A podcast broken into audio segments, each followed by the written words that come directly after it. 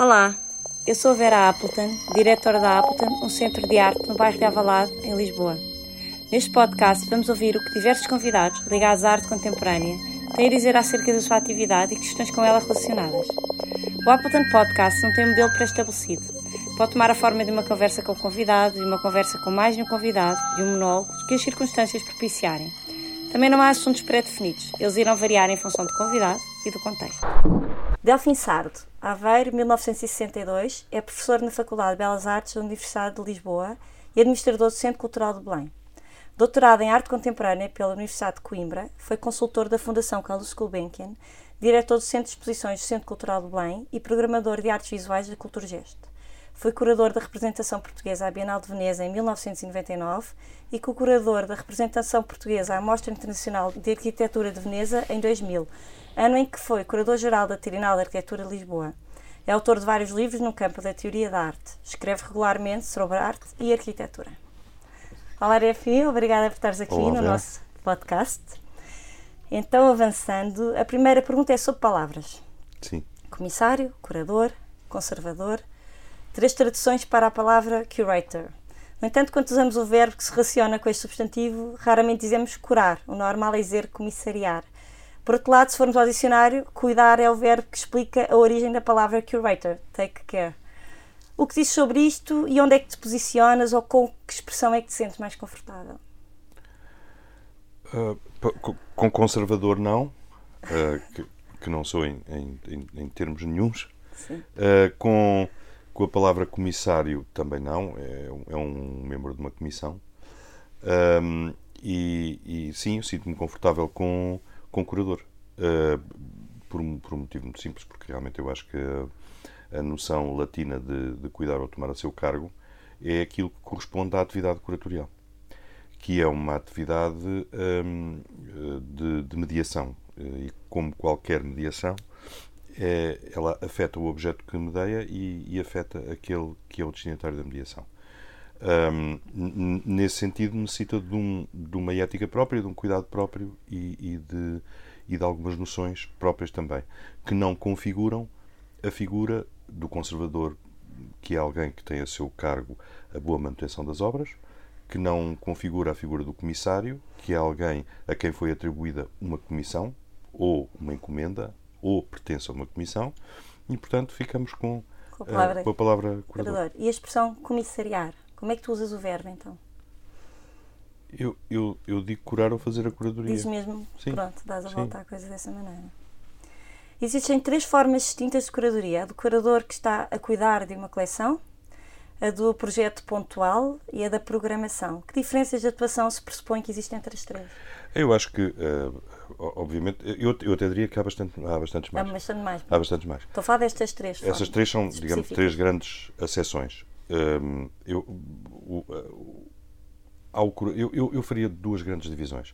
Uh, uma grande divisão entre o curador que está a trabalhar numa instituição e o seu papel uh, é o de trabalhar ou com a coleção dessa instituição ou com outro tipo de projetos em continuidade ou pontualmente, mas dentro de uma, de uma ótica que é a ótica da instituição e daquilo que a instituição pretende fazer na relação com os seus públicos e com os artistas.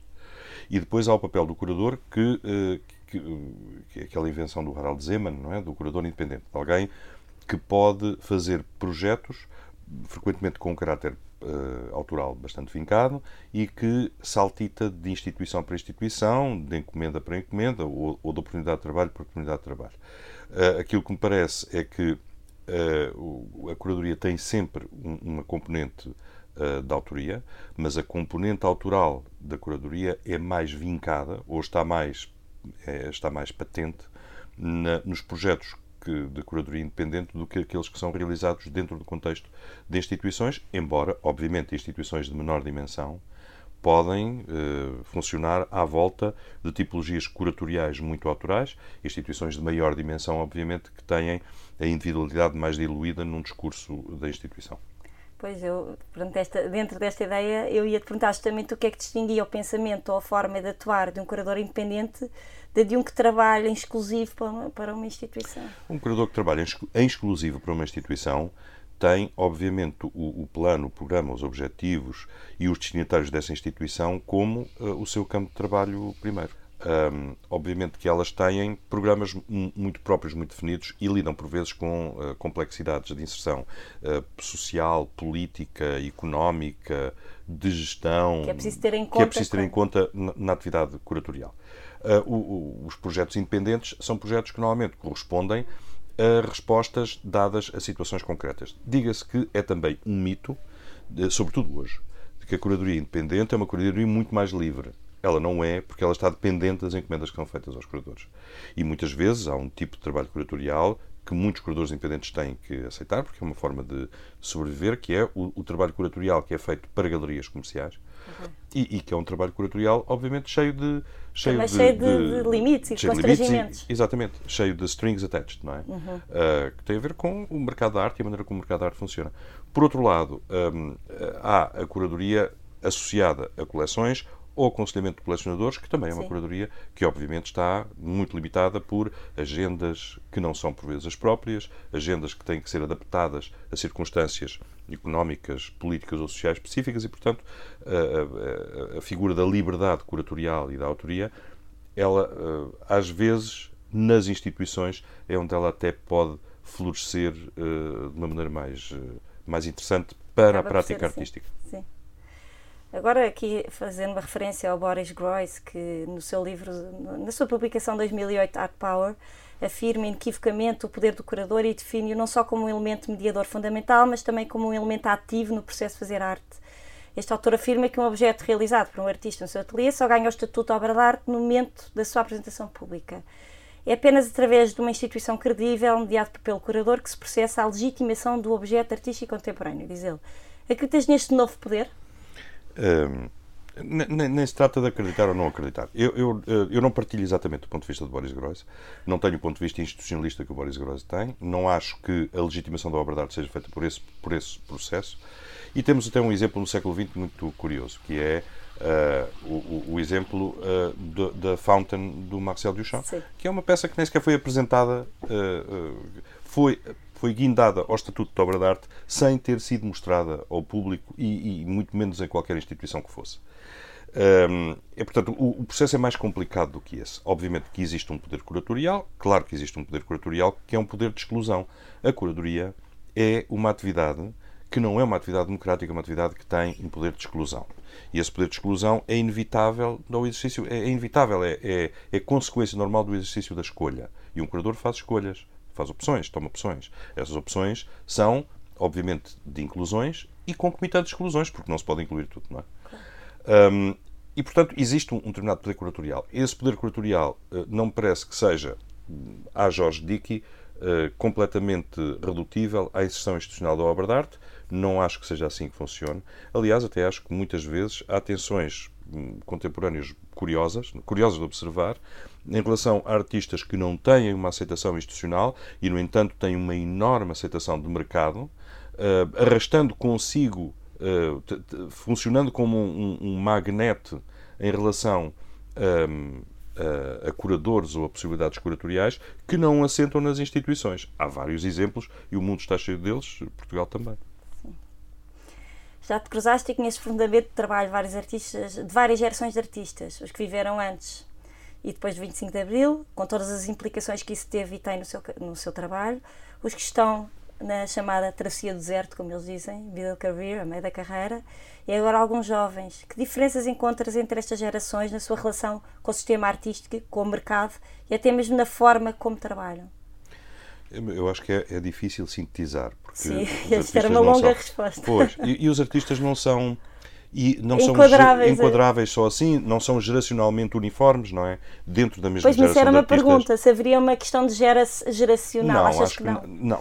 acho que há questões geracionais. Sim. Há questões geracionais que têm a ver até com a gestão de poder entre gerações de artistas. É evidente que a geração de artistas, por exemplo, que em Portugal se afirmou na década de 70, tinha uma tarefa que era tentar uh, produzir um, um, um statement suficientemente forte em relação à geração anterior, não é? É essa a saga da Alternativa Zero do Ernesto Souza é. e a grande importância do Ernesto Souza foi ter percebido que a geração que era a, a da Helena Almeida, essa, é? do Alberto Carneiro, Sim. do Fernando Calhau, do Julião Sarmento, uh, era uma geração que tinha que se afirmar e aquele foi o momento da sua afirmação. Uhum. Foi o momento da eletrificação dos escravos. Uhum. Não é?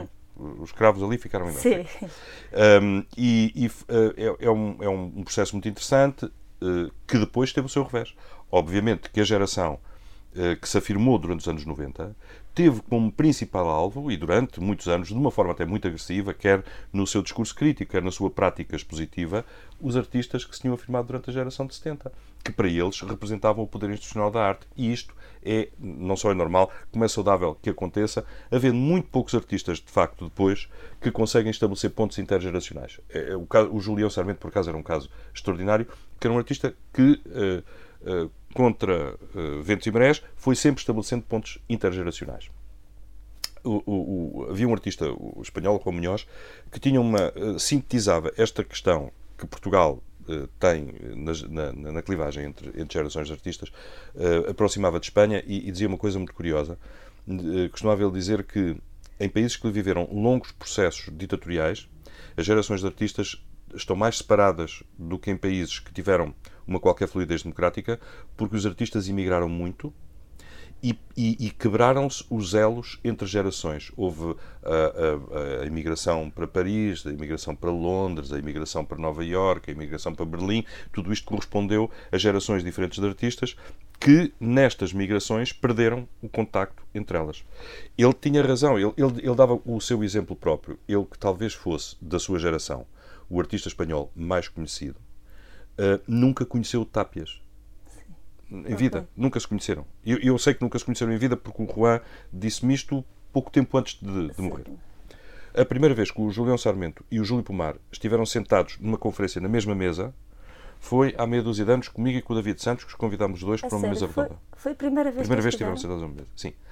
Um, e, e, é e, e, portanto, é, estas diferenças, estas clivagens entre gerações, elas são naturais em países que têm realmente essas. Eh, que provocaram ondas migratórias com destinos diferentes, dependendo também de quais eram os epicentros da, da, da arte moderna, da arte contemporânea, uh, para, cada geração, para cada geração de artistas.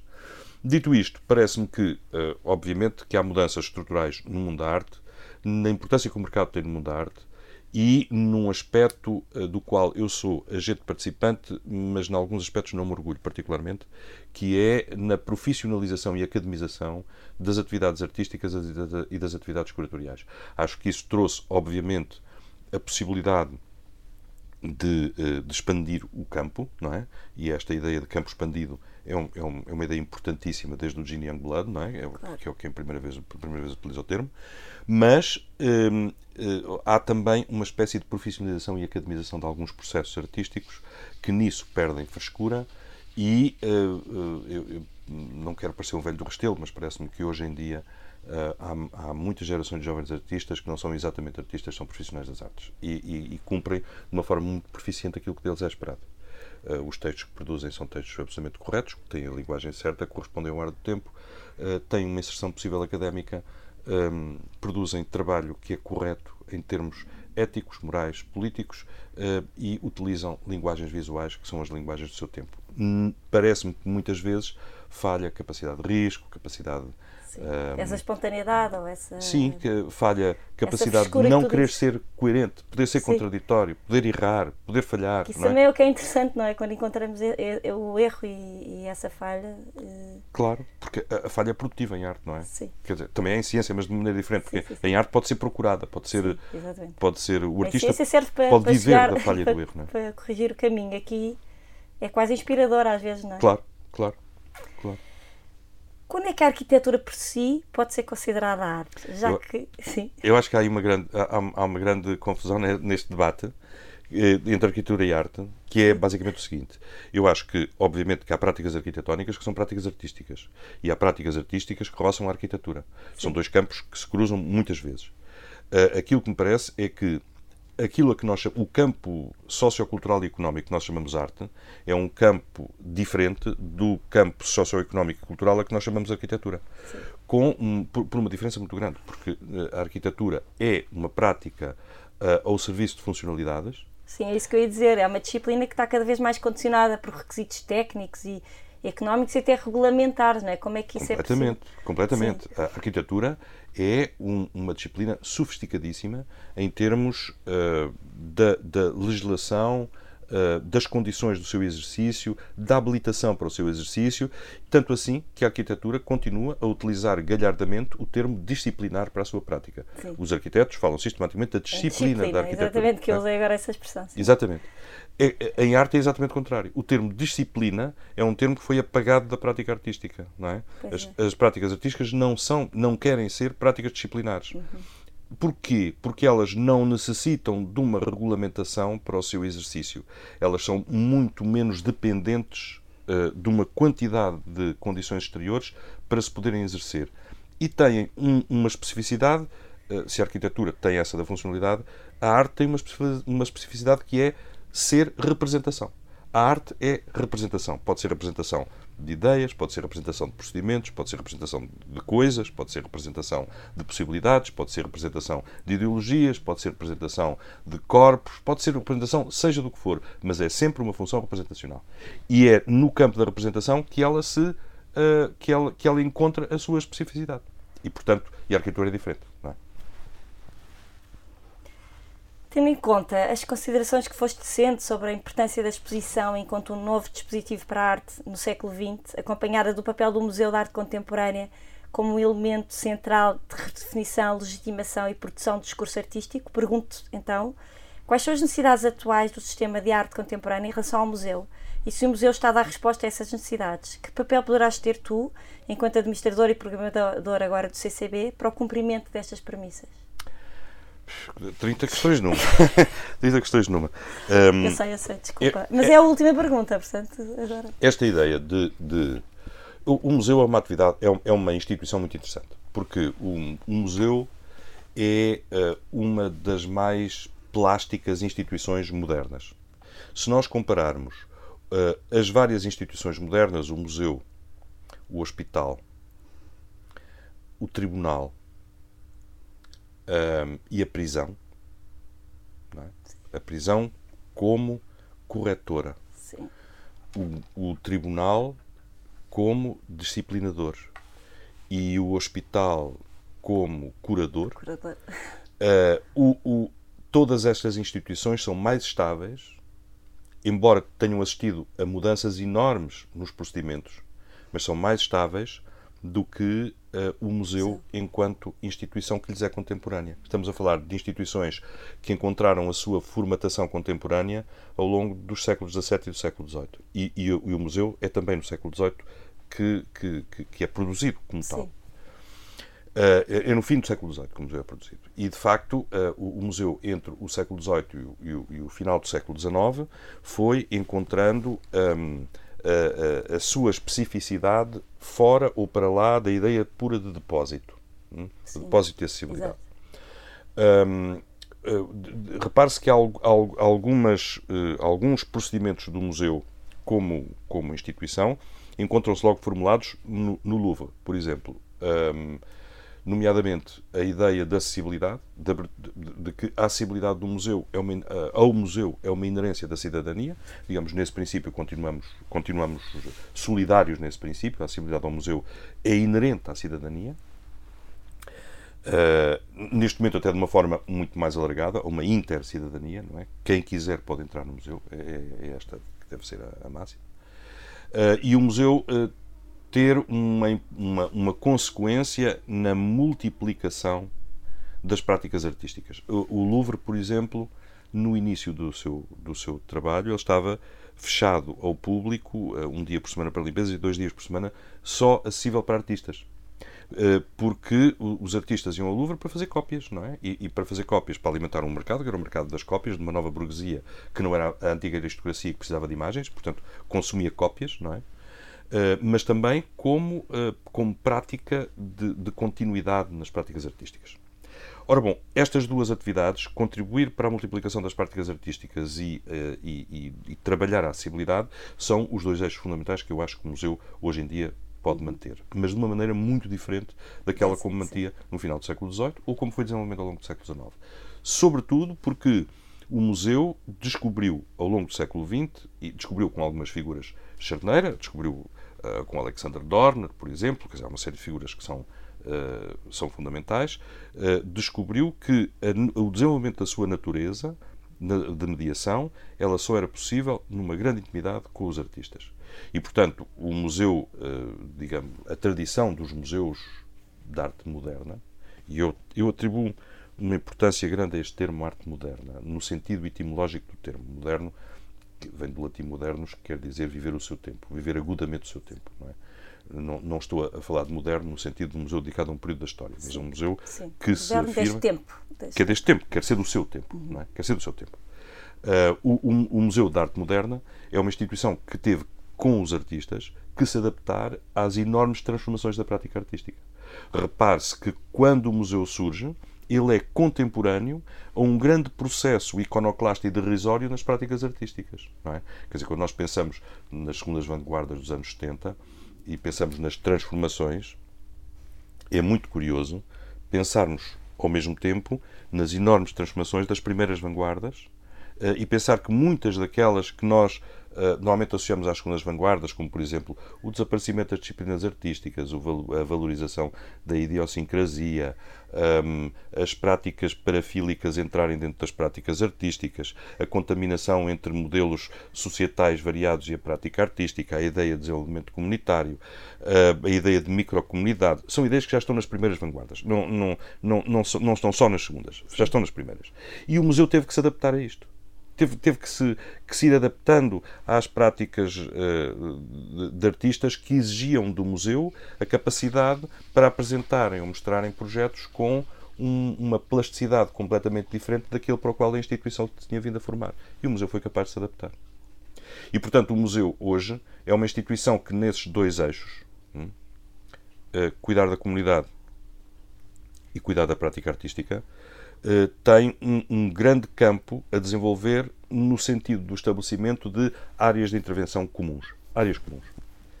E essas áreas comuns de intervenção uh, são, uh, obviamente, têm que ser em, em, diálogo com várias outras instâncias de prática artística. Hoje em dia é evidente que há uma contaminação enorme entre práticas performativas e práticas das artes visuais, isso é evidente, quer no campo do som, quer na própria ideia de espaço cênico. Uh, há, contaminações enormes. Uh, o museu tem como função desenvolver uma retroprospecção, quer dizer, uh, olhar, olhar para a frente de retrovisor, não é? E, e, portanto, tentar, tentar perceber que as clivagens são clivagens dentro de uma continuidade de processos de mudança uh, e, e, o museu tem como, tem como função uh, estabelecer-se como um campo de uh, experimentação para os artistas, mas também para os seus visitantes. A, a pergunta é, numa altura, para mim a pergunta que se coloca hoje é, numa altura em que um, um museu e o pensamento em geral duvida da ideia de juízo, Sim. da prática judicativa. Como é que o museu, que sempre foi uma instituição judicativa, como é que ele pode lidar com essa. Eu acho que há, há uma, uma, máxima uh, muito comum que é, uh, uh, hoje em dia, que é dizer que o pensamento judicativo pertencia à crítica, mas que a curadoria é a nova crítica. Eu discordo completamente deste, deste, deste plano de normalização, deste plano de, de, de horizontalização, eu acho que as práticas judicativas são inerentes à relação que nós temos com as práticas artísticas. Uh, e, e, a fruição tem sempre uma componente judicativa. E o museu tem que encontrar estas práticas judicativas num contexto de diversidade. E, e, e a, a, a, o problema é como é que gera esta Sim. diversidade. Esta diversidade traz razões críticas diferentes, traz aproximações curatoriais diferentes, traz necessidades identitárias de grupo, etc., diferentes daquelas que trazia no passado. Acho que o museu aí tem uma grande, tem uma grande função que é, eh, estabelecendo um campo comum, poder resistir a práticas identitárias. E eu acho que as práticas identitárias são a enorme, são a grande ameaça societal que nós temos, e acho que o museu, como uma instituição coletiva que é, é uma instituição que tem como missão defender-nos das práticas identitárias. Não é? Um, e bom, esta é, é, é, assim que eu vejo. Se me, se me perguntares como é que eu vejo uh, como nas funções que eu atualmente Sim. exerço, não vejo de maneira diferente desta. Acho que, acho que este é, é, o caminho para uma instituição como o, o Centro Cultural de Belém, que é uma instituição que certamente vai ter que encontrar relações também diferentes no, no futuro, mas provavelmente este agora é cedo ainda para falar delas. Sim. Ok, Delfim, acabámos e agradeço-te muito teres vindo no meio da tua agenda louca. E muito, muito, obrigada, muito obrigada por fazeres parte deste podcast. Fast podcast. Fast podcast. É o podcast. Exato. É o podcast. obrigada, Delfim.